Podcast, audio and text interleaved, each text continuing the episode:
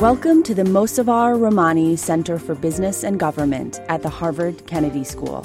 For more information on events, news, and research, visit www.mrcbg.org.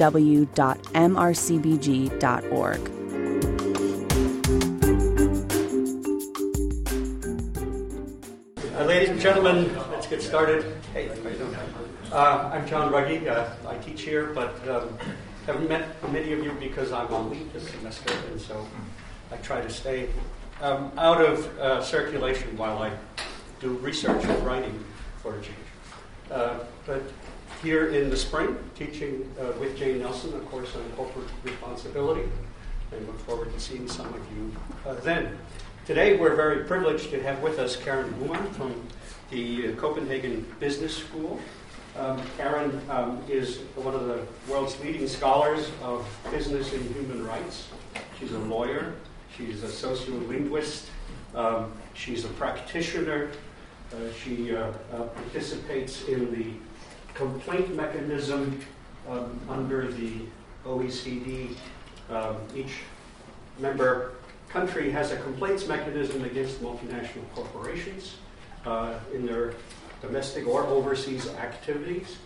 But that must be an easy job because Danish companies never do anything bad.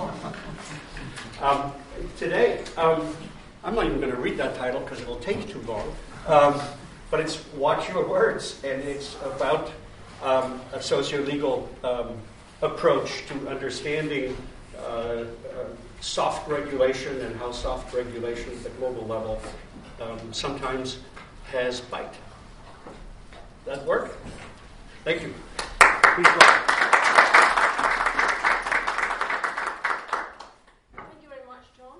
Is this on, by way? Thank you very much, John. Thank you very much also. Thank you for the introduction, and thank you also very much for kindly hosting me here for uh, for uh, around two months of um, uh, sabbatical.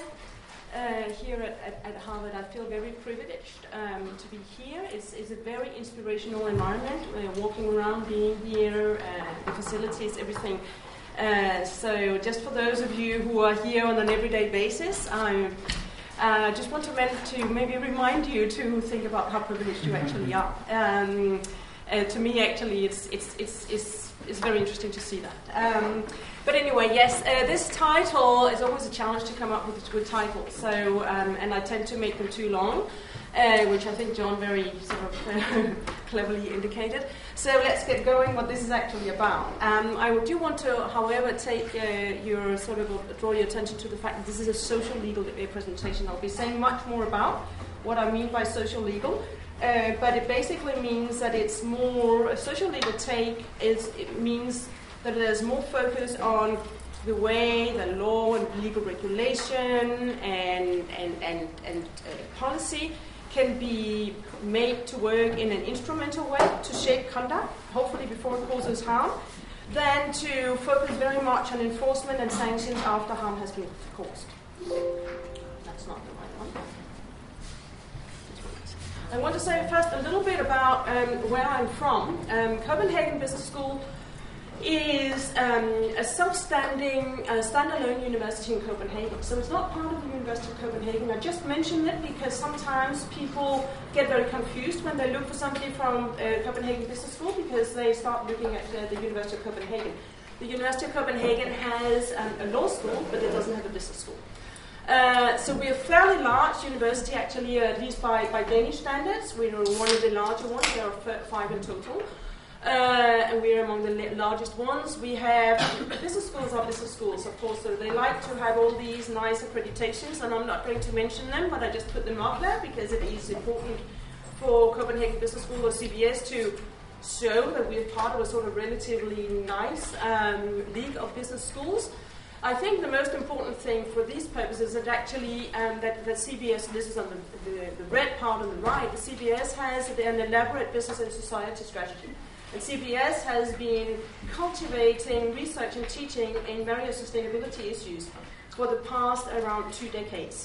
So, apart from all the conventional business school issues, finance and economics and what have you, Um, across the various departments at CBS, there are a lot of people who work on sustainability and we regard sustainability not just as environmental sustainability, but generally social, societal sustainability. And so the foundation of this is really to consider the, the role of business and the public sector in shaping society, uh, and also how business practices and processes are shaped by society. Um, and it, this translates into an embracement of multi and dis- interdisciplinarity as a fundamental principle for this business and society uh, research and teaching.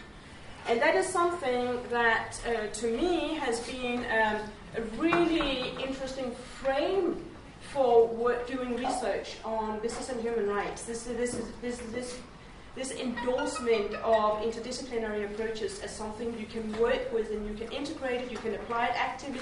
You don't need, actually need to argue your case very carefully when you go outside of your own field. Uh, of course, you have to respect that other fields have their own methodologies. Whatever you need to respect that, you can work with colleagues to understand it better. But, sorry, but applying different uh, disciplines and combining them together is something that we use very actively to get new insights. Um, and you're going to see from what I present that this is, I think, uh, something that can really help us understand how we can work with various issues of business and society or public regulation to implement public policy goals, also where companies are involved or other uh, societal stakeholders, because by going outside of our own fields, we get new insights that we might not otherwise have had. So what I want to share with you here, just a brief overview, I want to share with some background and, and introduce you to some coincidences that um, have been shaping for, for my work on business and human rights and, and also my curiosity. And also because I think from a social science perspective, it's interesting to remember that coincidences can be quite uh, useful and, and they can be very happy coincidences sometimes. Perhaps in, in science, we need to think about the natural sciences as areas where coincidences sometimes generate results, but they can be just as useful in the social sciences context. Um, then I want to say something about my take to law, law as science. I see it as basically a, a, um, a, a science of institutionalization of norms of conduct. I want to say something about the method that I used for this analysis, of which that I'm going to share with you and the main results want to uh, share some empirical examples and then some, some, some outlooks on how we can use this insight, these insights on how communication, how the words we use, how the arguments that are put together by regulators and other stakeholders involved in regulation can be used to shape uh, the outcome of regulation and its uptake, but it can also be used actually for the, uh, to, to, to halt it. Um, so there are probably benefits and disadvantages in this. Uh, so in terms of the background, um, going back to the uh, the 1990s, I worked in the as a sort of a, a, newly graduated international lawyer in the Danish Ministry of Foreign Affairs. Um, I was um, employed as a consultant in the internal consultancy uh, department of the development branch of the ministry, and I was charged as the only person there with addressing human rights and governance in international development projects. This was before anyone talked about business and human rights. It just so happened that what I did then, which we refer to as mainstreaming, today would probably have been referred to as business and human rights, or the concerns considering uh, and addressing the potential adverse impacts of business uh, in regard to uh, society and managing those impacts. But as a different activity, I was asked to go to Geneva to spend a month sort of helping filling the Danish seat during the one of the 90s annual meetings of the uh, UN Human Rights Commission because Denmark wanted to have a seat of the, on the commission. And in order to be seen as qualified, it was very important during the one month that the commission met to be seen as very, very actively participating. So everyone in the EMFA who had anything to do with human rights was told, go and sit there in, in the seat because in the, the way these UN systems work, there is a front seat for the ambassador, but the, often ambassador has lots of other things to do, and then a couple of back seats. And it was the idea was to have all of these seats to be seen to be very actively filled. So I spent about a month sitting in this uh, actually quite dark room, uh, which has been redone later on with some nice stuff in the ceiling, but it's very, still a very dark room in this otherwise very beautiful building with lovely views of the Alps and the Lake Geneva just trying to look very busy for the Danish government. But the point there was that what I realized was that the politics of, of, of human rights, international human rights lawmaking, is really not very much about human rights. It's really about a whole lot of other political interests. It's really a trade, it's a bargaining situation. One government will say, if you vote for our, our, our resolution on this, we will vote for your resolution on that. If you have a political issue with that, well, we will support you if you support us in this other regard.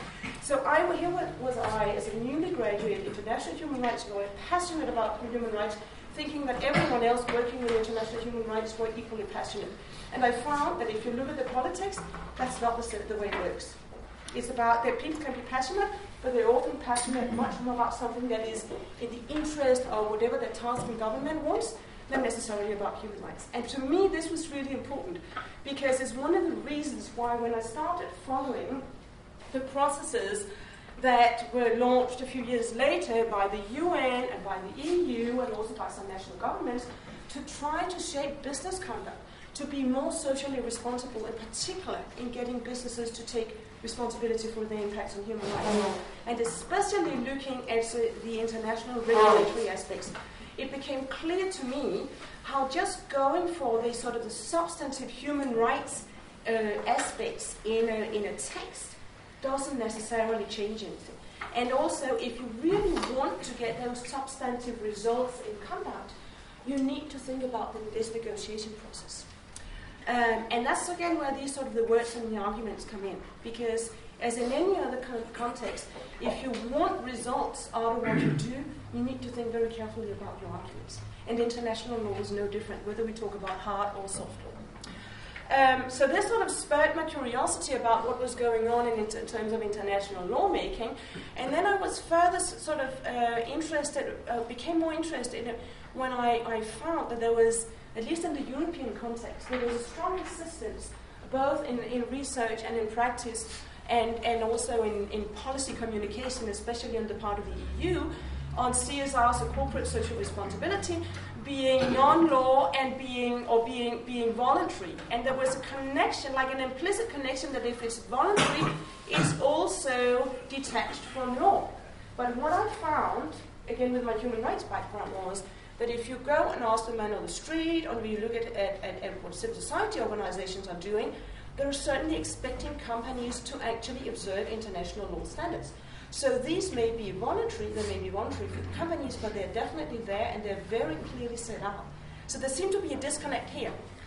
Um, and this came out very clearly in an EU, um, a couple of, of, of, EU papers from the early 2000s. Then what I also noticed that was in, an, in, a, in another communication, an EU communication is like a policy paper with a bit of a soft law status. The EU Commission often uses communications when they really want to do something to implement public policy, but they haven't really got regulatory powers. So it's sort of an in-between thing that they sometimes use to, to, to, to try to make an impact uh, a little bit beyond maybe their, their actual powers.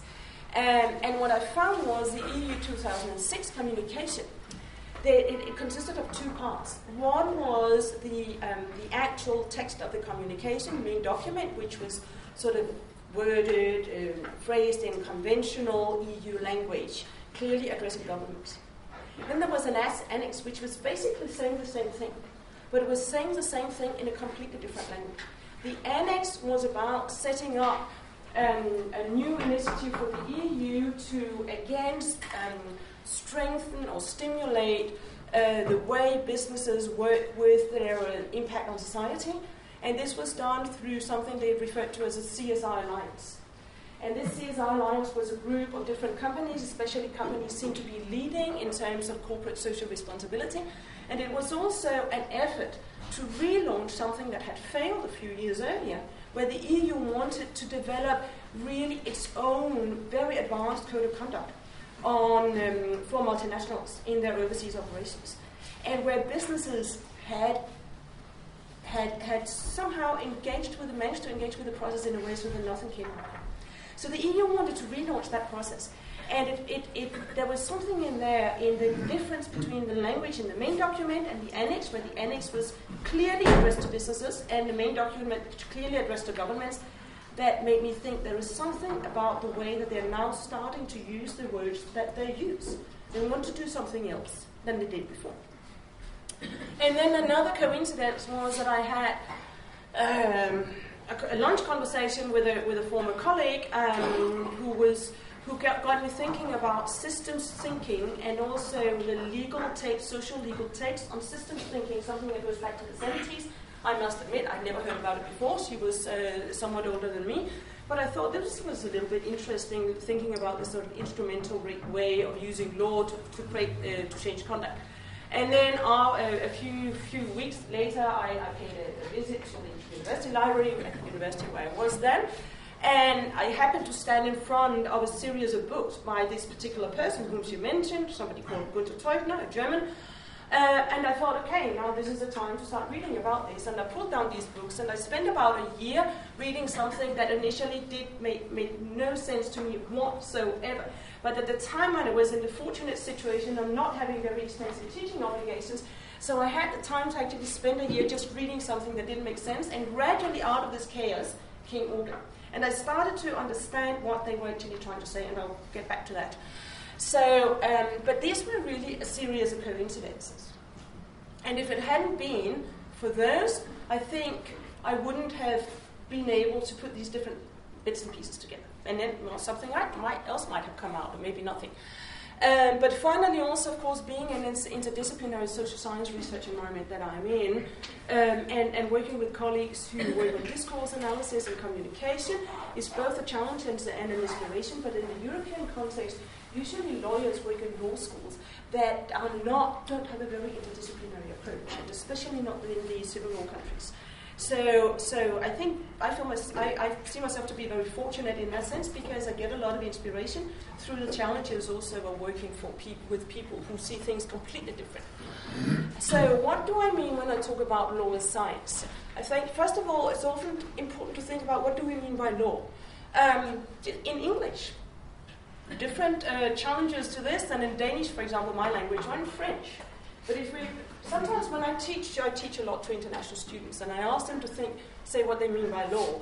And so, just to give a couple of examples, we have law in the abstract, like we can talk about the law, what the law says or does, whatever. We can talk about specific laws, like a statute. And then we can talk about law as science or law as a, as a institution, like politics or the media, whatever. And the, the, the trick with law is we're actually using the same word for a whole lot of different meanings. And this can be very confusing. And what it does is that it also often, I think, confuses our perception of what law can actually do as a science. Because law as a science is not the same as a law as statute. Or law as a science is not the same as law as politics. Just like we wouldn't say that political science and politics are necessarily the same thing. Or communication science and the media are necessarily the same things. So there are also some other important differences when we work with, with global issues.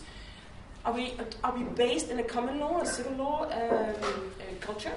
Even if you're not a lawyer by training, the way that you grow up thinking about what the law is and does is really shaped by whether you're used to thinking about um, judgments as precedents, for example, and whether you're used to thinking about uh, the, the role of enforcement as really, really key to whether law has meaning or not um, or whether you're not. And in this, I find that my experience is there's a really, really big difference between people who were raised and grew up in common law countries like the US, the UK, mainly or the former British colonies, Commonwealth countries, and or people who were raised and grew up in civil law countries like most of continental Europe, some um, African and Latin, Latin American countries, many of the Asian countries, and also most of the socialist countries. There's really, really big difference. And then there's also the issue of what is your like your deep legal culture. It, uh, are you born and raised uh, in a culture that has like an individualistic or collectivistic take on on what are rights, for example? Are rights just for yourself? Claims that you make, you can make on everything else? Or to what extent should, should your claim to rights be part of also your um, contributing to the larger good? What about the perception of conflicts? In some, com- some, some countries, some societies are known to be litigious. Other societies, in other societies, if you create a conflict, you're really off to a bad start. If you create, once you create a conflict, like many of the Asian societies, once you create a conflict, you're already lost. This is a really big issue also in the way that we work the law, the way we, we work with these potential conflicts about business impact on society and how we solve then there is the issue of also whether you're actually law trained and, or, or non law trained. And what I find when I teach and also when I speak to my colleagues is that I also often find people with a law background actually more open to law being meaningful, laws also being meaningful, or international law being meaningful, even if it's not hard, even if it's not binding, and even if it's not enforceable. Whereas I have to admit that I have a really tall audience, especially some of my students who, um, who, who, who follow a specialization which is like political science specialization. When I teach business and human rights to them, they, they meet with an expectation that human rights international, and international law is really meaningless because it's soft law and it's non-enforceable. So I have to try to convince them that it doesn't have to be like that. Um, that if we go and look sort of um, at international law, except for international economic law, international law is actually generally not enforceable in, in courts of law. Sometimes at the regional level it is, but at the international level it really isn't. The main enforcement is naming of shaming in states. So this means that the enforcement is not itself, uh, in, in, itself a decisive uh, characteristic of international law to be meaningful to exist. It also means that the distinction between whether something is hard law or soft law, whether it's binding or when it's not binding, legally binding or not legally binding, gets blurred. And it also, it finally means, I think, that if we want to look at international law as an effective way to regulate conduct, whether of states or of other organizations, there is a need for a compliance pull from within because basically, whether it's binding or not, it's not so important. Whether it's enforced or not is not so important because it really doesn't get enforced. Um, so for this to, so we cannot rely on deterrence for whatever good deterrence is. If we talk about international human rights or human rights, sorry, often deterrence and sanctions doesn't make much good because if somebody is say in an occupational health and safety accident, think of the Rana Plaza collapse about three years ago, the people who lost their lives, you can you can punish somebody who's not going to bring those people back to life. You can uh, you can also give um, give the kids who lost their mothers a compensation, but it's not going to give them their mother back. Right? So for these human rights issues, often even the deterrent or the, the sort of the remedial effect of the ex post approach doesn't really make a big difference. So there's a really big case for having like a compliance pull from within. And, and for this, I found that, I, and that just so happens that um, Thomas Franck wrote a very, interesting work on the process of international lawmaking to have this compliance pull from within, from within uh, already in 1990s. So we can, there were some things in this that I think is interesting also in regard to how international law can help uh, uh, shape corporate conduct, so as also to have the compliance pull and to not cause harm, because harm really generally cannot be repaired. So fundamentally, to me, law is a science about identifying and institutionalizing norms of conduct. Goes back to religious norms, moral norms, philosophical norms in most societies that then harden and then eventually they become whatever sort of of law that exists in that society and then that sort of rose from the national to the international, sometimes regional level.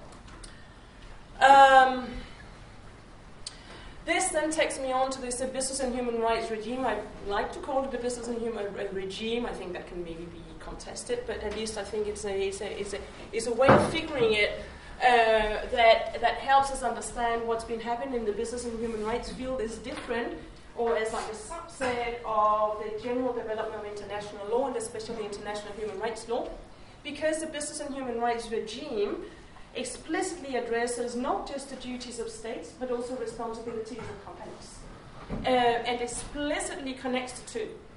Um, also, not just in, in, in, in, regard to what they should do to do no harm, for businesses to do no harm, but also in terms of remedy. And this is very unusual if we look at what international law normally does.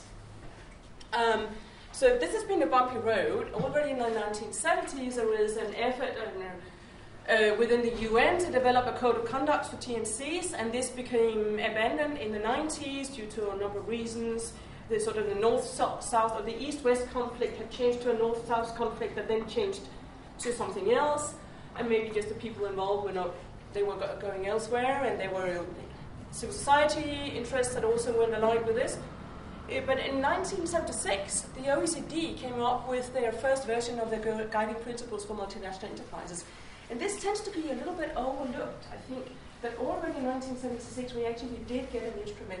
It was very different from what it is today, but it was an instrument in which the OECD, sometimes referred to as the rich countries club, um, set out guidance for multinational enterprises in order for these enterprises to be respectful of um, the, um, the, the, societies in which they were operating when they were operating outside their home state. Then in, in, um, in 2000, the UN Global Compact was established based on a multi-stakeholder process involving companies and some civil society organizations, led by the, um, the, uh, the UN uh, Secretary General, um, with, um, with um, different other people involved uh, from the UN and different UN organizations. And this is, I think we can debate whether it's really something we can call a soft law instrument or not. Some of my colleagues who are organizational scholars refer to it as a soft law instrument. From my perspective as a lawyer, I would probably say it's soft. It's very, very soft, but there's no doubt that it's guiding. And interestingly, actually, these 10 principles of the UN Global Compact refer back to international law standards that are soft. And the tricky thing here, but the clever thing is that in referring to international soft law standards, like the Uni- Universal Declaration of Human Rights, um, an ILO declaration from 1998 that actually spells out the four core labor rights of the UN, uh, and the, uh, the Rio Declaration from uh, 1992. The UN Global Compact takes what could have been some of the opposition out uh, of uh, potential corporate argument to say this is none of their business, this is state's business. Because of because in international law, the hard law instruments explicitly are binding the states. So if you refer to something that's soft law, it's guiding, guiding it anyway, nobody's going to say it's binding. So by not referring to something where companies might have said, but this is binding for states, this is none of our business. States, this is your business. But rather than referring to something that's a guiding instrument for states, it could also be guiding for companies. It was a very clever way to get companies to think about these, uh, these standards as something that was relevant for them, to be guiding when they wanted to take responsibility of their impact on society. So basically, the Global Compact is about doing no harm. The next thing was that a, um, a subcommission under this UN uh, Commission on Human Rights sat down to develop um, what became known as the draft UN norms on business and human rights. And this was a process that was developed by human rights experts as a normal UN human rights uh, lawmaking process is. It was also a process that progressed according to the way that the UN normally makes international law of human rights, which means working with states and working with civil society organizations. Civil society organizations are really important in human rights law because they often represent the victims. Often the victims of human rights violations are not able to go to, the, to, to Geneva or to other uh, big organizations, institutions, or even to courts in their home countries to claim their rights or explain what happened. So civil society organizations play a really, really important role in this regard. But what the process didn't do until quite late was involve companies. And so in this case, what was happening was actually that the, this UN subcommission uh, or the expert group, uh, was wanted to develop um, norms for companies. Normally, if not, when international law develop norms for states, states are obviously involved. States are the lawmakers in international law, so they're involved by default. Um, in this case, they didn't involve companies until quite late. And one of the results, the results was that whereas quite a few companies thought it was, would be great to have some guidance, for their impact on human rights because they, they were subject to all sorts of critique, media reports, and we find it was very difficult for them to know what they were actually expected to do. But there were also some business organizations that, that used this as an opportunity um, to fight back. Maybe some of the language, definitely some of the language clear, maybe also the message on what were these draft norms, were they supposed to be binding or not, and what was the time frame for something to be binding, there was a reference to this to something to a, a, treaty, which is binding international law. And I would imagine that to many companies it would not be clear that often treaty making as international law takes decades. So they probably thought this was going to be something that would be pulled up, sort of above their heads without their say, their having a say. And then it comes down to CEOs, like everyone else, just being human individuals and common human nature if you tell somebody exactly what they have to do, and it's, it's something that's important for them, you don't involve them. Just like with kids, right? If we want our kids to do something that we we don't want them to just do it because they have to, but because they actually understand it's meaningful for them. We involve them, and we, we, we share arguments with them, and we give them a say. So CEOs are just like that. And if you don't use that process, often, whether it's CEOs or others, they will balk. And that's what happened here. And some, many of these CEOs, and oh, not many, but some international organizations, or international business organizations that lobbied the states present in the UN Human Rights Commission, and eventually the Commission rejected these draft UN Norms.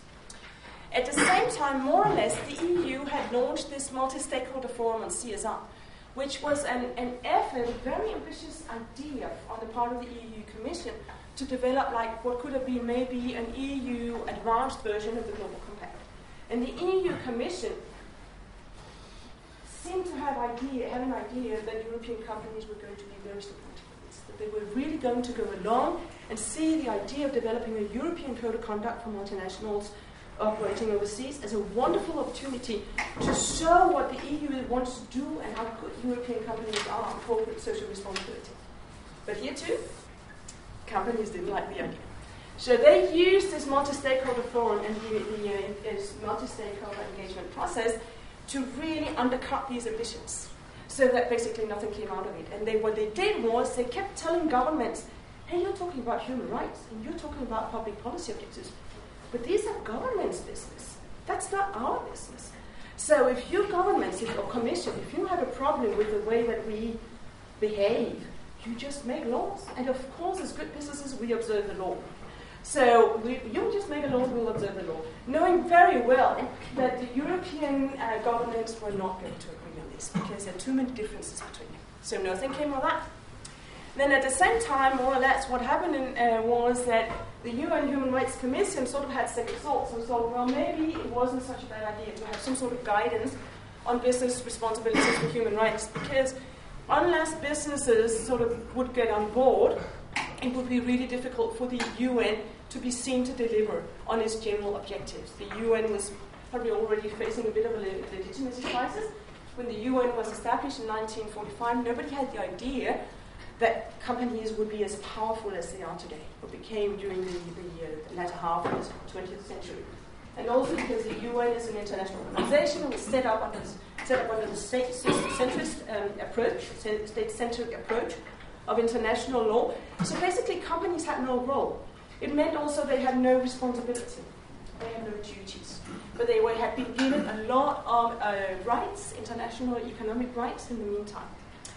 And there was, uh, so, so there, these sort of second thoughts met, led then the Commission to propose to the, um, the, um, the UN Secretary General to establish um, a, a, special um, mandate, a special um, sort of procedure on the, what the in the general human rights language is called special uh, procedures under the UN. A position as a special representative on business and human rights. And it just so happens that Professor John Ruggie was asked to assume that mandate. So when I stand here, a lot of the work that I've actually been, that is my sort of the empirical basis for what I've been looking at over the past uh, many years, is actually thanks to um, John Ruggie and his, uh, his various teams for the, in, in, this, in this process, as well as also for the Global Compact, actually. But what this led to then um, was so this mandate led to um, uh, to first of all this um, policy document called the UN Framework, um, which became um, uh, sort of in, in, also a bit of unusual language by the Human Rights Council that has had become in the meantime universally or sort of um, unanimously welcomed, which means that it was a big change here from the rejection of the draft UN Norms to the welcoming of the UN framework. Now, with my sort of interest in what is, what is happening here, why is it that some efforts are successful and others are not? And what are these driving forces? Because obviously things happen also from year to the next to the next, but there seemed to be something else at stake.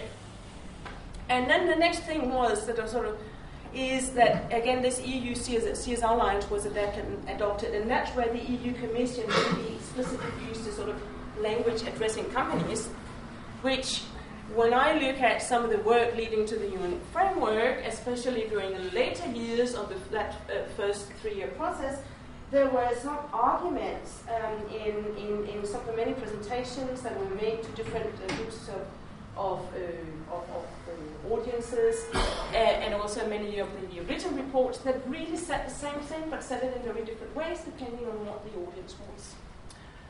Um, after the UN framework became adopted, then there was a second, the, the Secretary General of the UN Human Rights uh, Council adopted a second um, mandate that asked for an operationalization of the UN framework into what we now note as the UN guiding principles. The difference between the UN framework and the guiding principles, when I explain this to my students, is that the UN framework is actually like an academic article, high level academic article, made through really detailed academic study. It's written in a different way, has a different format than an academic article or another academic publication, but it's really a very sort of um, uh, serious academic work that can be used also. I think should be used more for academic referencing same when we talk about business rights. It's also a very, very complex document.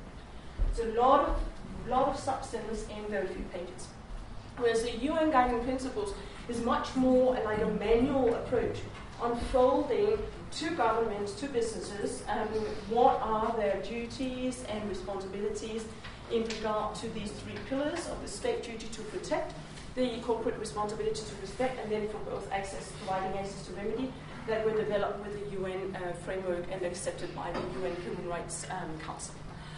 Um, the guiding principles, among other things, um, also elaborate something called the risk-based due diligence approach, or the human rights due diligence approach, which was then taken up in 2011 by um, the OECD, the, revo- the, the, most recent revision of the OECD guidelines, which introduced a human rights chapter in line with the guiding principles, and also this risk-based due diligence, and applied it not, applied not just to human rights, but actually across the board for most of the, the, the uh, CSR issues covered by the OECD um, guidelines. Um, so already the guiding principles were already then having an impact. The fact that they got adopted were explicating the UN framework's um, three pillars.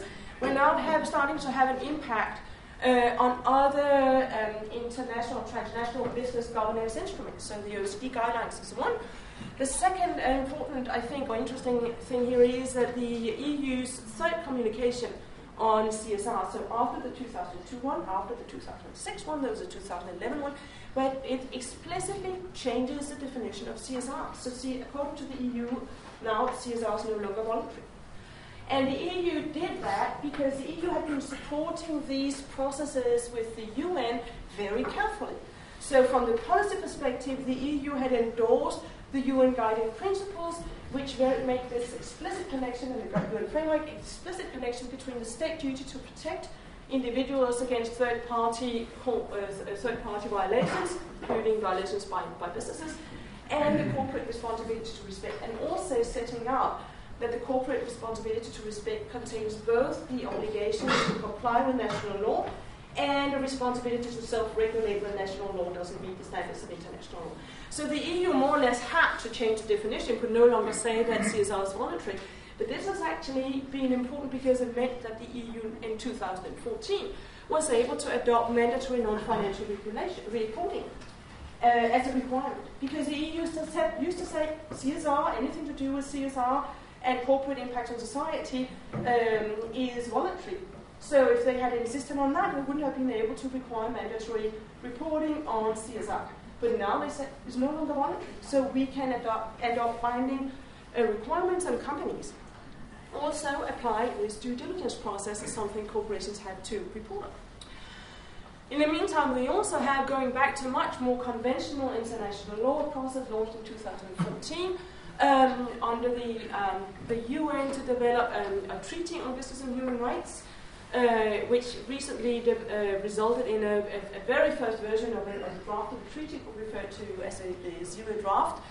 Um, uh, I am not an expert on this, um, but to me it looks like it's a more conventional international lawmaking process than all of these other efforts, which have really been unusual in that they have explicitly tried to see how to work actively with influencing corporate conduct through different types of guidance instrument rather than working through very conventional institutional approaches to what the law is and what state obligations are.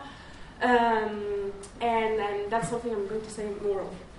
Um, it's interesting to note also that when the Sustainable Development Goals were adopted in 2015, they also include an explicit reference um, to the UN Guiding Principles. So as the, um, again, I often say to my students, the SDG is about do good, do more good, and the uh, UNGP is about do no harm. So this is really saying do more good, but do no harm. So, um, what I've been doing in, in, in, in my work has been looking for trends and wordings and results, and looking at some of this, the way that, that, that analysis of words and arguments could help explain uh, with these various processes what led, what actually was, what processes were effective in developing the normative results or delivering the normative re- results that they were intended to have, and what can we, how can we use that insight on words, the arguments that you, that you use, the sort of the way that you maybe smartly or intelligently structure them according to whoever your audience is, to understand more about also how sustainability norms on, on human rights, but could be on other aspects, also can be internalized within companies, because that's basically what we want. Again, from at least my take is that because because um, when corporations cause harmful effects on society, very often these cannot be remedied, or even if they can be remedied, it's not preferable that they, they, they, they, they have never occurred. So remedy is really important. We cannot be without remedy, but it's preferable, preferable that we have no need for remedy. So it's interesting to see how, I think it's interesting to think about how we can sort of uh, understand how these processes work in order to also see how we can use arguments um, uh, from outside of a company to help the company stimulate its own self-regulation to work better, to be more, um, to work better with its, its, its, impact on society and address this. Um, so the theoretical frameworks that I've been using, and this again goes back to this very um, inter- interdisciplinary context that I work with, is um, different aspects of communication theory. One, looking at the relation between the transmitter, so who says something, and the message and the code, and, and, and how it addresses the recipient, and, and then how it creates a reaction. So, saying there are different stages in communication. And you really want the reaction, right? But the reaction is contingent on the other things as well. And then to, to help more explain that, I found that this um, theory back in the 70s, or sorry, 80s, on legal autopoiesis and system theory, um, uh, which takes a very different approach to what is law, how does law, law work uh, from institutional theory uh, because it really considers how, in communication, regulators, policymakers, really everyone else, can activate the rationality of the audience in order to generate change. If they don't activate the natural rationality, the core logic of the audience, then they're not going to have the results that they want. Then they're just going to have a sort of parallel communication that doesn't really generate results. And then finally, a, a second aspect of communication theory, looking at how once you, you've got the organization, say companies, uh, to realize that, say in the case of business and human rights, that it actually is important for them to, um, to open up their mind to these external expectations. Because if they don't, then they can, it's likely that either they're going to suffer reputational damage, or maybe regulators are going to make um, much more directive uh, legal require, binding requirements on companies because there's no way that society, national societies and national countries or the international society can um, accept in the long run that some actors in society can act sort of with, with, without any sort of constraints on in, in terms of the adverse impact. So if you don't self-regulate, go, you're going to be regulated. So that's the first part of the argument. And then once, once their minds are open to that, so that's like you, telling them that if you want to preserve your economic freedom of, of um, your economic freedom to basically make money and make profits, then you've actually got to try to work actively with human rights. You never thought human rights was something for you. You used to think it was state, state businesses, but you need to think about human rights because um, that's a change, that's a steep, uh, destabilizing uh, uh, part, uh, and that will help you stabilize your interest in preserving your economic freedom and being able to keep making a profit. Um, so the first aspect of this communication theory, this is um, uh, sort of basically just to show how, if you read it, we read from the left to the right, that that we have somebody saying something, there's a message, and the message is coded. If we so, when we talk, like right now I'm talking in English, if I talk to my son, I speak in Danish, right? Uh, but if I would be talking to my, I talk to my son who's 25 now, I speak to him in a different way, a different code, because it's grown up, than when he was five. Basically, if I want him to do the same thing, like tidy up, or if he wants to, to have, yeah, whatever. Um, so, so the code is important also for what actually comes out of the message. And so the code in the message is what establishes the contact to the recipient. And if the code is effective in establishing the right contact, then you will see the reaction. But if the code is not effective um, in doing that, then you will not have the reaction. And this is, didn't come out very easy, very well, so I think I'll just leave and go back to the next thing. But this is, this is just with some examples, the same thing with some examples from some of these empirical studies. So the second thing was this idea of system thinking, the legal autopoiesis. Basically, what, uh, what autopoiesis is, is something that social scientists have taken from biology. It's the idea that um, any system, like the body, for example, is comprised of several subsystems. So the body has the blood system and the lymphoid system, and we have different other uh, systems in the body. Um, and, and, so, just like a virus will affect the body and activate the body to change so that it it, it sort of it eventually embraces the, uh, the, the virus, but changes so that the next time we meet that virus, we will not be affected by it. In, in a similar way, uh, social systems can uh, um, and, and subsystems of society can react to society. So, in, in, in social systems, when we talk about social systems, we have many different systems. There's a health system, there's a science system, um, there's a media system, and a legal, economic, and political systems. And all of these work around a binary code. So for the health system, for example, varies whether something is healthy or, un- or unhealthy. Anything that, re- that needs to activate the logic and the access within the health system has to be communicated in that code. If you go and want to have an appointment with your doctor and you tell him that you want to have a conversation about a recent news article, he's going to say that's you know that's not for me, but we can talk about it if we meet in the park on the weekend. Um, so, so for the same thing also, if you want companies to take something seriously, it has to somehow activate their logic of profit or non-profit. And this is not profit in a bad sense, simply because if a company doesn't make a profit, it will go out of business. So it can no longer do harm, it can also no longer do good. So basically, managers are will be thinking about this profit and non-profit, and maybe associate and also associated aspects. So, for example, risk management, managing risks of losses to their profit.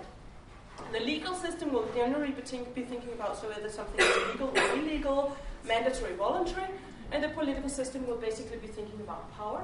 And when we talk about the political system, it's not just politicians, it's also the executive implementing politi- political decisions, and it's also like civil society organizations, because civil society organizations basically are so dependent on their constituencies seeing them as effective in delivering on the policies that they have.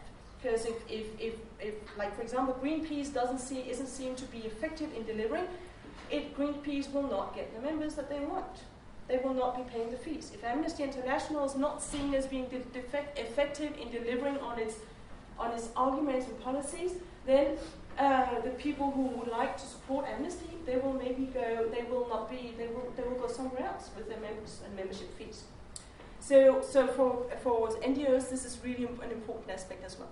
And the idea of autopoiesis is that in order, because each of these systems are basically closed, but they're also open to the environment. So if an argument is made in a way that activates the logic, then the system will open itself to the, to the argument of the outside. But if the argument doesn't uh, activate that, that logic, then the system will say, this is just a whole lot of nothing that's just taking, wanting to take our attention from our real, uh, real, rational, real important business. So if the legal system insists on companies um, complying with the laws or, say, um, de- developing non financial reports as a matter of legal requirements, just that, without any explanation of why it could actually benefit the business then they will say, oh, it's just another administrative burden. Now we have to hire somebody to do these, these reports. Okay, we'll do that, we'll get the report made, and then we'll get on with making business. But if the argument, if the, the, um, if the regulator or the policymaker says, making a non-financial report is going to be really good for your business, because you can use this, you can engage actively with stakeholders as part of the process, and you can use this as like free advice, free consultancy. You get to talk to the civil society organizations before they actually criticize you, before they hurt your, your reputation. You can talk to different customers, you can get an, on, uh, the policymakers, you can get an understanding of what society wants of you, and you can, we can, you can use this to develop your, the way that you work as a company. Uh, and then it will make sense to them. They can see it as risk management. They can, and they will say, "Okay, this is something good. This makes sense. Makes business. Let's do it." Um, so basically, what, what this system theory uh, approach does is it gives us a very different view on on on the the, uh, the different say aspects of society, the way that the law works or law works, the way that economic, uh, economic organizations, companies work, the way that politics work, as opposed to the institutional theories that tend to think very much about law like courts and statutes and treaties and contracts, uh, and, and, and, and uh, also company conduct is sort of based more on coercion or isomorphism than actual thinking reflection within the, uh, the organization. So the second part of this communication theory, and then when I explain this, I always think about this movie um, that I was taken by my parents to see when I was a little kid, and I didn't understand it at the time. But some of you may uh, have seen it or even read the book uh, by Giuseppe Tomasi di Lampedusa. It's called the, uh, the Leopard. It was made into a Visconti movie by Visconti in 1993, 1963. Uh, it's about the Sicilian prince uh, during the time when, when Italy was really in turmoil in the 18th century, and everything was changing. All these princedoms were being tur- turned into um, the state of, um, of Italy. And he says this thing, and my, my stepdad always used to quote it, and I think that's why I remember it so much everything must be changed in order to remain as it was. And basically, that's the key message of these sta- the combination between the sta- stabilizing and the destabilizing arguments. So if we look at some examples here, some of the things that I noticed in some of the um, in the, this vast body of, of, of, data that I had, uh, documents. Uh, for example, the UN uh, framework and the UN guiding principles says business enterprises are specialized organs of society. So this is a way of recognizing for business we are not going to expect that you all of a sudden act as state. No, you are specialized organs of society. Rest assured, CEOs and other managers, we are not going to expect you to take over the role of states. Okay? Now they are more quiet. We will still be able to make, make profits and we can, we can protect ourselves against risk. Okay, so what do we need to do to, do to, to get there?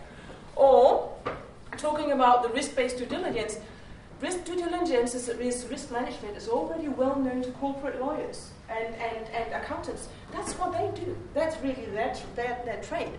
Um, to, but they do it as a process to identify risk to the company caused by society. But talking about due diligence, they will say, okay, this makes sense. Corporate lawyers might all otherwise have been arguing that human rights has nothing to do with, uh, with companies because human rights are state, state obligations. Now they think about due diligence, something they already do, but hey, this is a different process. You have to work in, a, you have to turn it 180 degrees around. You have to think of identifying risks caused by the company to society. But you've got their ear and their attention. Or the argument that Kofi Annan made at the Davos summit when he introduced what became uh, the Global Compact that in order to retain their economic freedom of enterprise, companies, uh, businesses need to understand and, and, and, manage their impacts on human rights and other and the environment and labor rights. Right? So basically, the idea here is um, that once the regulator or this process gets the ear of the organization by activating their internal logic and saying this is really about surviving, about staying the way you want uh, by, by using arguments that are not based in their own rationality, but based in the in, in, in based in the um, the rationality of uh, the audience. So we go back to this one, based on the audience, not the audience. Then they can use that to make smart arguments that get make the case for the change. So if we want to look at whether how, this can be used, and I know the time is running, so I'll be quick. Just a couple of examples on mandatory um, non-financial reporting, something that's um, that's been introduced by a number of countries, also by the, US, in regard to, for example, conflict minerals, minerals um, that can be conflict minerals going into our smartphones or computers, laptops, um, whatever. Denmark uh, my country in 2008 introduced mandatory CSR reporting for what they refer to as large companies. And in a small country, we've got only 5 million people. So you can imagine that if they say that the 1,100 largest companies had to uh, make these reports, it's actually also a lot of, a lot of not very large companies. Um, so they were required to report on CSR defined or uh, on their policies, implementation, and results. And CSR was defined, and this was not a coincidence, in accordance with the UN Global Compact's four issue areas, so human rights, labor rights, environment, and anti-corruption, and climate change. And this was for two reasons. Climate change, because Denmark was looking to host the COP uh, 15, which ended in more or less disaster, but they didn't know that at the time. They thought that it was just another good opportunity to market Denmark for being sustainability oriented. Um, and then also because the, because the Danish, government was supporting the Global Compact, so the Danish government wanted more companies to become members of the Global Compact. The Danish report could double as a Global Compact report. Also, as a, the, the, the, the Danish companies' Global Compact reports could double as Danish report, so they wouldn't need to make two reports. Um, but if we look at the, at the legislative history, it's very clear that the government really wanted companies to engage in this process as a way to learn about the impact of society, to learn about expectations, so that they could integrate them and address them. But the way it ended up being communicated didn't say that very, clear, very clearly.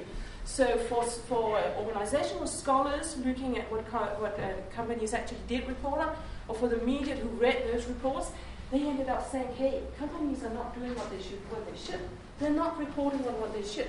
So there was pressure on the minister then to change the focus from the learning to more like a, simply a reporting, just a transparency exercise without the focus on reporting as a process to work with stakeholders to understand what company, how, how companies can become more sustainable in their actions. And the EU Non-Financial Reporting Directive, which was more or less um, initiated um, by Denmark and then through a lot of EU politics also became something, something else, is, I think, a very interesting example of what happens with, when, when, when lawyers um, start to make regulation and are very afraid of stepping into the politics. So if you, and, and really thinking about what, what is this really about? Because if we look at the preamble, which is a policy part, it's very clear that this non financial reporting is also intended to help companies become more aware of sustainability needs in society and, and what they're expected to do. But then if we look at the operative articles, this is really um, a transition back to the command and control approach, which was what the autopoietic take on law actually wanted to be um, an alternative to. So there is it, it, uh, the, the EU uh, is now requiring large companies to report in a manner that, that mainly focuses on providing information to society, which can be really good. And it's not that, that society cannot hold companies to account on the basis of those uh, to account on the basis of those reports. Obviously, can. But I think it's worth asking um, whether the way that the communicate, the, the way that the reporting obligation has been structured is the most effective one in getting companies to use the process to also um, drive internal change. And there, I think it's worth thinking about whether there is a risk that by focusing so much on information directed to the outside, rather than to go into and help spur into organizational change, that the report becomes reflective, just a mirror of what the company thinks that society wants, or what society wants, but just mirroring, or actually reflective, simulating internal organization within the company. So, where does all this take us? Well, I think basically to me, what's at stake is shaping sustainable conduct because there is this need to, draw, to have a process um, that delivers change within organizations based on the process, not to rely, because we cannot rely on ex post sanctions. They're simply not going to repair the damage that has been done.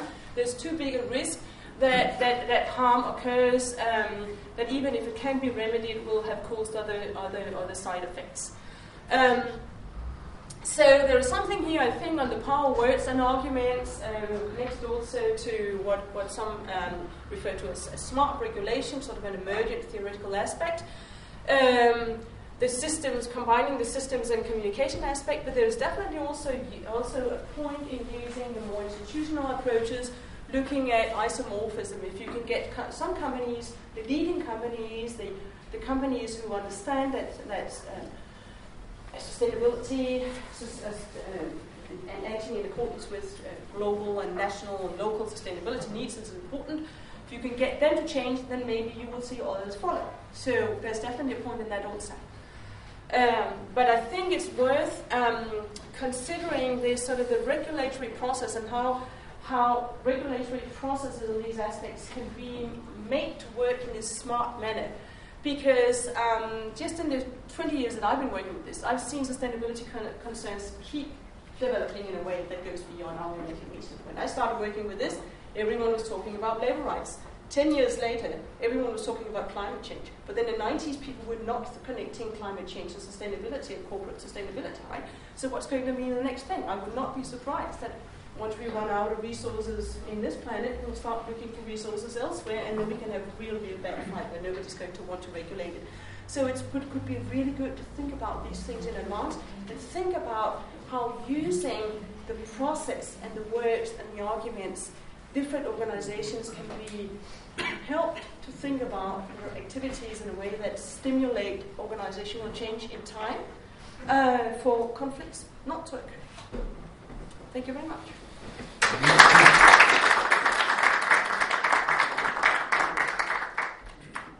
have time for a few questions. So I'll let you handle them yourself, Yeah.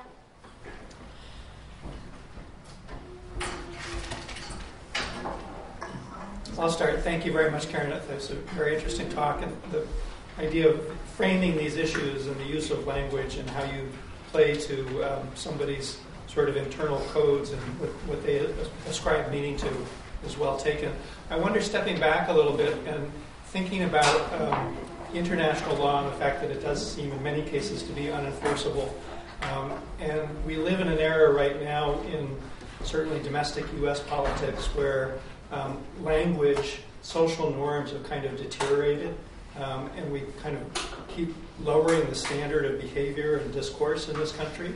Uh, and I wonder what impact, if any, you might be seeing or could project for the enforcement of international norms and international law uh, in the work that you do.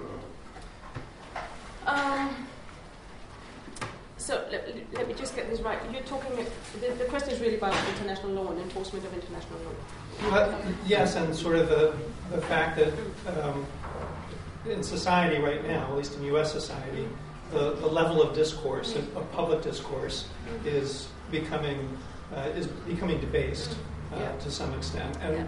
you, you question, you know, we can't even agree on what the facts are, and fake news, and uh, kind of the um, the frequency of, of bluff and bluster uh, is much more common than sort of the use of diplomacy and seeking win-win situations.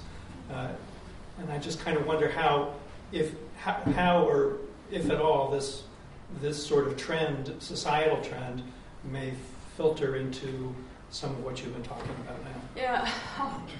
So oh, this is a really really difficult question because it makes me think. You if if you can if you can be really really clever about your argument, maybe you can get really far without necessarily, um, well. Um, so, so that's also maybe was why I, why I said at the beginning that there are pros and cons to that, right? Um, because just to go back to this example of, of what the EU did, um, or the EU businesses did with the uh, during the multi-stakeholder forum, actually the EU, some EU businesses also uh, succeeded in very much limiting the um, application of the EU's non-financial reporting directive because they are still very good at using these um, system specific arguments in a way that appeals very carefully and, and, and smartly to, to. Right?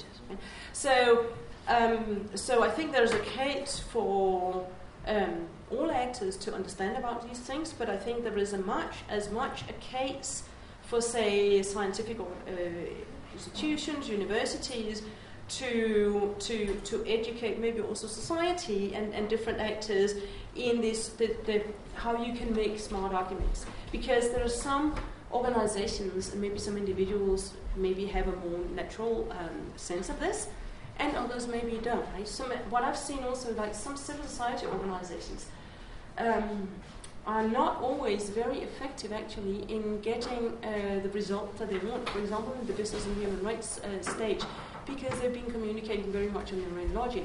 Whereas some of the others, again going back to the business organizations, have been better at sort of thwarting their arguments by speaking into their rationality. I think that's the best answer I can give to this because I also think that the US political situation is really complex and not something that I'm uh, seeing it from the outside. I think it's different from seeing it from the inside. And I don't know what international law would be doing in this So I'm, wondering if you're seeing this as a, as a kind of manual for manipulating the uh, political process by um, enrolling the, the stakeholders in the smartest way possible so that you can achieve what you want. Um, or whether you're seeing this as a kind of educational process of how all stakeholders ought to behave with each other. Well, I think it had to be both, like, and, and there is de- definitely the danger that it can be used for ma- manipulation. Like, there is a big danger also of, um, of capture or process. I think uh, from my work, I've seen several examples of, of organizations actually being able to capture the process because they simply understood it better. And that's why I think there is also the educational process, uh, um, uh, the, the need for education. Um, because I think this is something that goes on in society. I think it goes on in a lot of other contexts as well. Um, uh, and so I, I, think there is a really big need for educational institutions to, to, to develop more knowledge and share more knowledge um, that can help both those who make arguments, but also those who are subject to arguments, understanding also the risk for ma- manipulation. I think um, I know that this this can be done used for ma- manipulatory purposes, but it already is, right? so, so in, the more we can understand if we are subject to manipulation, to understand how somebody is actually going to trying to manipulate us by speaking into our logic in a way that we should be able to resist, the more we can also resist, right? So, so there are, there are different aspects to this.